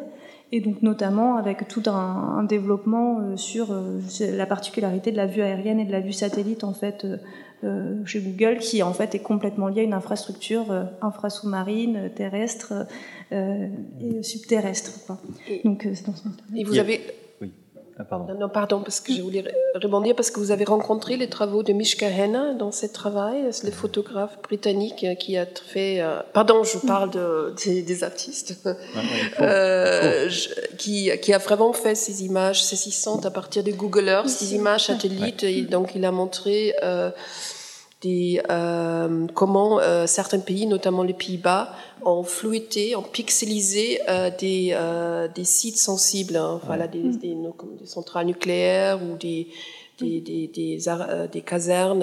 Euh, et euh, donc, ces photos, donc, on voit Google Earth et la partie, euh, la partie euh, voilà, de zones sensibles est pixelisée. Et du coup, ça vient vraiment comme une abstraction moderniste. Donc, ça vient vraiment des, des images très hybrides. Euh, qui ont euh, donc euh, voilà, qui sont euh, très intéressantes et justement qui montrent aussi ces euh, ces, ces problèmes de, de, de, de des images satellites en fin de compte, ce qu'on ce qu'on voit et aussi oui. ce qu'on voit trop parce que la Google Earth c'était quand même ça date Google Earth date de deux mille cinq, ça c'était vraiment la démocratisation aussi de la vue aérienne parce que tout le monde pouvait se mettre sur Google Earth et donc comment les pays réagissent par rapport à ça, c'est aussi plus tard, c'est pour le, pour le terrorisme. Hein, donc voilà, c'est-à-dire que toutes mmh. ces zones, toute la, c'est une façon d'espionner aussi la, le territoire. Et il me semble que, que Mishka Henner avait été euh, invitée à, à l'exposition euh, Controlled Space ouais, de ouais, ouais. Peter Weibel au sept K M. C'était il y a une vingtaine d'années maintenant, euh, en deux mille trois, deux mille quatre, je ne sais plus bien. Je ne sais plus. Et exposition passionnante, absolument passionnante, où la question de l'image satellitaire apparaissait justement dans, cette, dans ce travail-là. Il me semble qu'il avait repris, si mon souvenir est bon, euh, des systèmes effectivement de cartographie euh, par satellite euh, pour euh, identifier des zones, c'était avant l'histoire du floutage, c'est des zones qui, euh, des zones, euh, des zones de guerre, des zones militaires qui n'étaient, qui, qui n'étaient pas encore, euh, dont, dont les systèmes satellitaires pouvaient en faire, encore faire la capture. Et euh, c'était une sorte de faille juridique ou de la juridiction internationale qu'il avait, dans laquelle il s'était engouffré. Et il avait fait des cartographies de, de, de, de zones très très sensibles. Et ça, c'était, il avait. Oui, c'était exposé. Moi, ouais, tu l'avais invité. Oui. Je parlais avec lui, donc c'était ouais. aussi, c'était vraiment une fenêtre temporelle très oui. courte oui. parce que ça changeait même sur Google Après, tout Earth. Tout s'est fermé, ouais, tout s'est refermé à un moment donné. Ouais. Hein, ouais. Donc il y, a, euh, ouais. il y avait une réaction par rapport à ça. Et, et j'ai, j'ai pas tout à fait, j'ai, j'ai, j'ai oublié quand même de mentionner sur l'image satellite parce que il euh, n'y a pas d'article qui porte particu- enfin comme sujet sur l'image satellite, mais elle apparaît quand même très de façon euh, importante euh, dans l'entretien avec Charles Heller sur euh, sur Forensic Oceanography, puisque Forensic Architecture, enfin tous les projets qui sont liés à ce consortium utilisent abondamment les images satellites, et il nous explique dans son entretien précisément quel usage il fait de ces images. Donc elles apparaissent à cet endroit-là. Et puis pour renverser un peu le, le point de vue, il y a, il y a un article très intéressant aussi sur les technologies euh, étudiées pour l'envoi euh, de, d'un, d'un robot Sur, sur Mars, qui sera envoyé en septembre deux mille vingt-deux, euh, donc de cette année, euh, par une équipe de chercheurs de, de Bâle et euh, qui étudie euh, les, les façons de, de rendre visible un certain nombre d'objets, donc les, le traitement euh, des images, les outils technologiques dont, dont on peut équiper le, le robot, le rover, qui va être ensuite euh, envoyé sur Mars pour faire des, des, des relevés visuels euh, du territoire, du terrain, de, euh, du, de, du sable, des, des cailloux, et cetera. Et, et là aussi, il y a un laboratoire, donc l'article détaille tout le travail de laboratoire, dans, un laboratoire dans, à l'université de Bâle, où on, on fait... Euh, on fait rouler des rovers, on, on essaie de travailler sur les images, sur le type de, de lumière aussi, qui est très propre à, à cette planète, et cetera. Voilà. Oui, c'est plutôt vous. Merci beaucoup pour euh, la, notamment, enfin, cette question sur les goélands, et donc sur, euh, sur la question en fait, de une horizontalisation potentielle en fait, de cette lecture, et donc c'est notamment enfin, une des... Alors, comment, comment commencer par cette question ? Donc, déjà, sur le rapport de force en fait, entre un oiseau et un drone, le risque est véritable. Il y a beaucoup, beaucoup, beaucoup d'images en, fait, en ligne que vous pouvez trouver euh, sur, euh, notamment, enfin, il y, y a je ne sais pas combien de tops avec euh, birds attacking, attacking drones, euh, différents animaux, animaux en fait, euh, attaquant les drones, mais aussi différents rapports de force selon les espèces. Dans les faits, euh, les, jusqu'à maintenant, même l'armée, enfin donc euh, les goélands peuvent complètement en fait faire un rapport de force véritable avec les drones, d'où le fait qu'ils battent en retraite euh, par rapport en fait à la présence des oiseaux, par rapport au risque que ça incombe. Et euh, les euh, dans dans cette dans ce dans cette euh, alliance, on va dire, entre technologie euh, et euh, et oiseaux. Euh, je sais, enfin, notamment c'est les aigles qui ont été formés euh, par l'armée euh, pour combattre euh, la, la menace en fait des drones euh, survenant sur le territoire. Donc jusqu'à maintenant, finalement, les êtres les plus habiles euh, à pouvoir en fait euh, euh, combattre un drone sont les oiseaux. Euh, sur un plan assez pragmatique, donc notamment dans le développement des entreprises de drones de livraison, et donc notamment Wing, euh, l'entreprise de Google de livraison par drone. Un, une des, un des gros problèmes en fait, auxquels ils sont en train de faire face aujourd'hui, c'est effectivement le fait qu'ils sont attaqués par des oiseaux, euh, donc pas que des aigles, pas que des aigles formés par l'armée, parce qu'en fait l'armée a arrêté de former des aigles après en fait, qu'un aigle ait confondu une petite fille avec un drone. Et donc voilà, ça donne aussi des, des récits un peu cocasses en fait de, de ces formations-là, parce que en fait, bon bah voilà, c'est il y a, y a pas de justesse totale, mais donc c'est Ouais, bah, c'est, c'est la question en fait de, de, de comment en fait on identifie un drone, sachant qu'il y a aussi des rapports de camouflage, et puis qu'en fait ça ramène tout ça à une précarité générale, enfin aussi où le drone, enfin les drones aussi de même en fait euh, échouent à être, on va dire, volants, euh, non tombants sur ce qui est euh, la terre, quoi. Parce qu'en soi, bon, bah, voilà, y a une... ça arrive très souvent en fait que, que ça ne fonctionne pas. Et donc du coup sur la dimension plus euh, et du coup notamment la, la visée en tout cas de, enfin c'est, c'est, c'est fantastique de pouvoir en discuter notamment avec vous. C'est, c'est, c'est ça, c'est qu'est-ce que en fait ces rencontres et donc du coup ce risque de la chute, mais en fait finalement qu'est-ce que ça met en danger aussi, c'est l'espace de, de l'oiseau, et donc ça risque de blesser les oiseaux. Comment on fait pour protéger? Dans quelle mesure en fait un drone vient déranger aussi la faune et la flore en fait d'un espace? Et donc là ça ouvre tout un champ en fait d'ouverture de la complexification de ces infrastructures là, et en fait en en arrêtant un rapport manichéen en fait, à la façon dont s'organise l'espace par ces dispositifs de contrôle. Et donc d'une certaine façon, on pourrait dire que ça ouvre à la fois la question des luttes intersectionnelles par les lectures interspécifiques, et en fait dans le cadre de Digital Ecologies, pour travailler beaucoup avec des conservateurs et des personnes en géographie environnementale, là il y a encore une autre densification de la question, parce que là ça renvoie, ça va faire le lien je crois avec du coup votre deuxième question qui s'adresse plus généralement Euh, à, à, à nous tous, sur en fait le fait que euh, parfois un drone, euh, enfin les drones peuvent être aussi utilisés. Donc là on parle que de drones non létales, en tout cas dans le cadre de ma communication on s'entend. Donc les drones d'enregistrement euh, bah, ont, ont une fonction aussi de pouvoir observer la faune et la flore dans des espaces qui ne sont pas forcément accessibles, et que parfois en fait il vaut mieux avoir un drone que d'y aller soit en tant qu'humain avec nos phéromones et tout ça, et tout ce qu'on peut laisser, nos traces de pas dans des espaces qui sont protégés.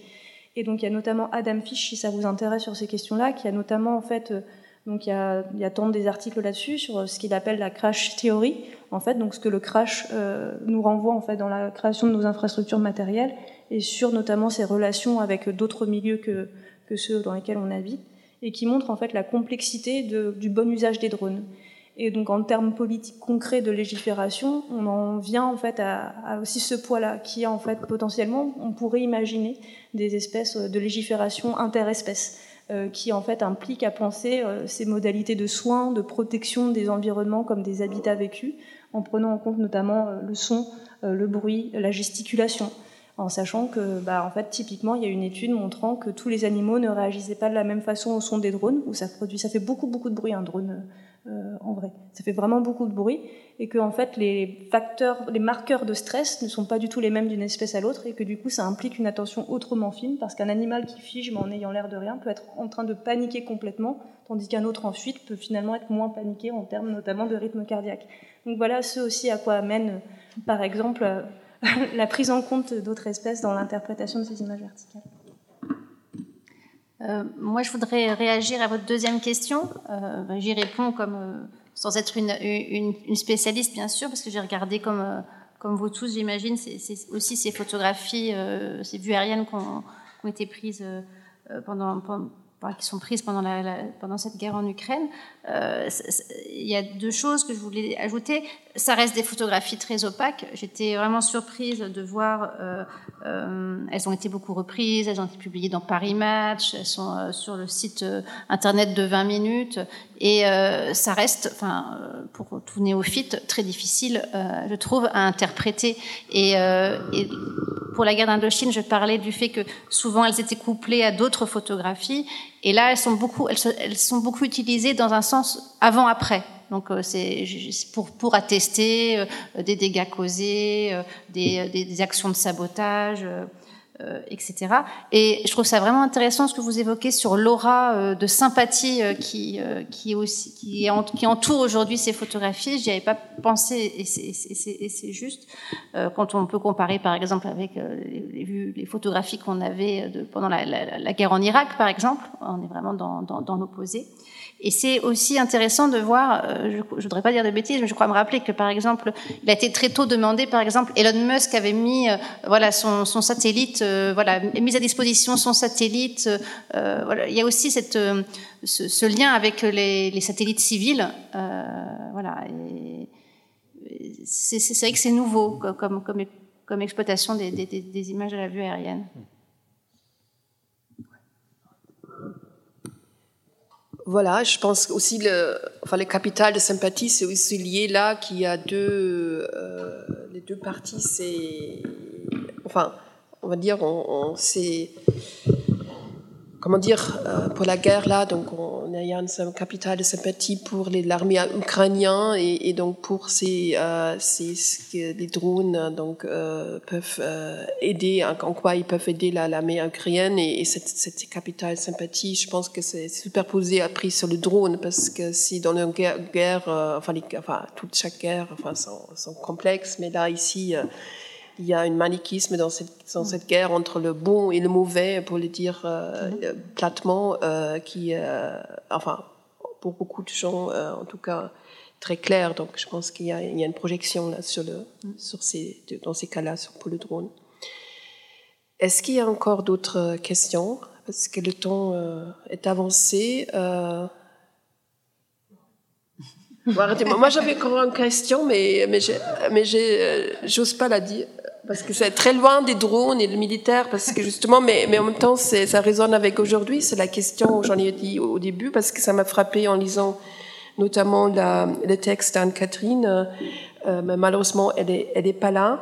Mais c'est par rapport à la question du genre, euh, parce que il y avait, euh, parce qu'Anne-Catherine, elle, elle a cité Donna Haraway, euh, de, donc, donc un texte de deux mille sept où, euh, elle parle que le, ce point de vue d'en haut, euh, depuis nulle part, traduit en réalité une position épistémologique hégom- hégémonique, à savoir, et donc c'est ça ce qui est intéressant, masculine, eurocentrée et hétérosexuelle.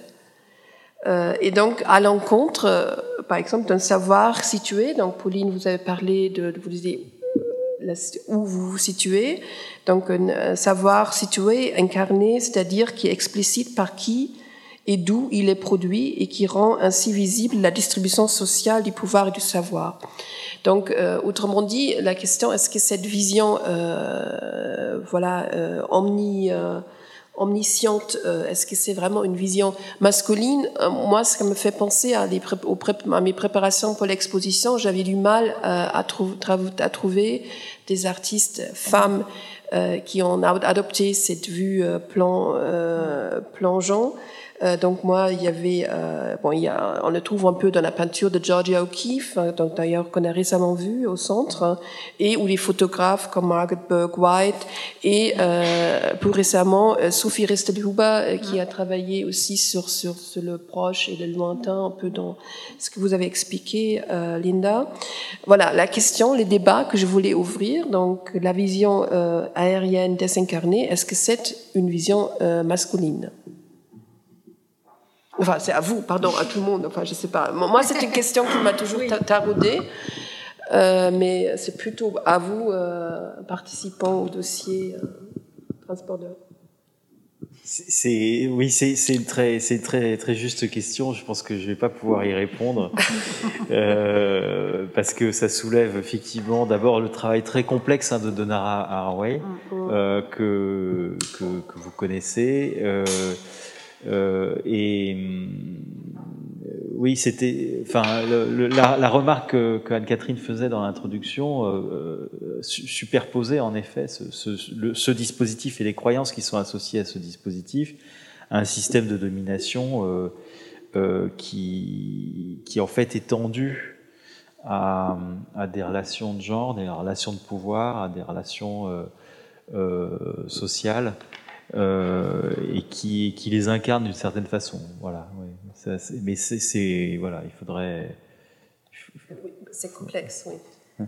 Peut-être Pauline, une, une non. Euh, alors, moi, je, je, je pourrais dérouler. Hein. Il y a, il y a pas de souci, mais en fait, c'est que ça me fait penser à une image que tu as montrée, et elle me semble à un passage de ton article où tu parles de l'érotisation. Oui, euh, tout à fait. Enfin, du coup, je ne vais pas parler à ta place, mais c'est oui, juste que oui. Ça me fait vraiment penser sur cette question du male gaze, en fait, qui est celui abordé en fait, par Alors Harvey, après, je, c'est, c'est, di- c'est difficile pour moi de, de, de, de, de savoir si c'est complètement euh, en lien avec la, faute, la, la, la vue d'en haut, parce que, évidemment, en travaillant sur la guerre, euh, enfin, l'Indochine et, et les photographies prises par les reporters militaires, je suis vraiment dans, dans le male gaze, euh, voilà, ça, c'est sûr, je peux pas, j'ai pas de contre, contre-exemple, donc... Euh, et, mais, mais, mais ça, pour rebondir, euh, euh, en tout cas pour la photographie de guerre, euh, en Indochine, c'est une photographie d'homme, ça c'était, c'était évident. Et peut-être que la photographie aérienne y participe, mais je ne saurais pas trancher en fait. Bah, du coup, en fait, plus pour peut-être parler pour, euh, de projets en fait, contemporains ou de, justement de cette critique euh, qui a été ouverte notamment par, euh, par la dénonciation de. du piège euh, divin, euh, le God Trick euh, de Donna Haraway, et donc qui incite en fait à considérer euh, différemment en fait la façon dont on produit les images, dont on regarde. Il euh, y a tout, bah, en fait euh, comment on peut euh, produire en fait. Enfin euh, avec, y a, il me semble que c'est Karen Kaplan aussi qui revient sur euh, le nom même de Unmanned Aerial Vehicle en disant Unmanned en fait, avec cette question de c'est tout d'un coup c'est un objet un peu passif, et donc du coup c'est pas non humain, c'est non masculin, d'une certaine façon, c'est un véhicule aérien non masculin. Et donc en fait, on voit aussi qu'il y a en fait, une espèce de tension un peu bizarre, où à la fois c'est des images qui vont servir, on va dire, plutôt à un rapport du coup ancré dans une histoire eurocentrée, plutôt masculine, hétérosexuelle, en fait, de, des rapports de puissance, de pouvoir, et de comment on produit des savoirs comme étant très distanciés, et dans lequel celui qui les produit n'est pas embarqué, et avec en fait l'espèce de, de flou à travers le drone, et comment du coup, dans les usages, et donc notamment par les infrastructure studies, qui vise à réancrer, c'est vraiment ça en fait, c'est dire non mais il y a des câbles, il y a des choses, en fait, c'est, c'est, ça vient de quelque part quoi, c'est, c'est pas flottant dans l'air, c'est pas distant. Et d'une certaine façon, enfin c'est là où on voit à quel point ça peut composer du coup une, d'une certaine façon un autre ordre et que c'est réinvesti, il me semble, plus contemporainement, mais par ce biais-là. C'est de la photo aérienne, de la photographie aérienne, mais on va, je, il me semble, et donc, notamment dans les dans les œuvres qui ont été partagées, il y a toujours cette visée-là aussi de soit de faire un petit pied de nez à la fonction de cette vue aérienne ou de la relier à d'autres pratiques qui seraient très terrestres, en fait, d'une certaine façon. Voilà. Bon, bah peut-être on se termine là, parce que là, le temps est avancé. Voilà, et comme ça, vous avez pu pas réfléchir.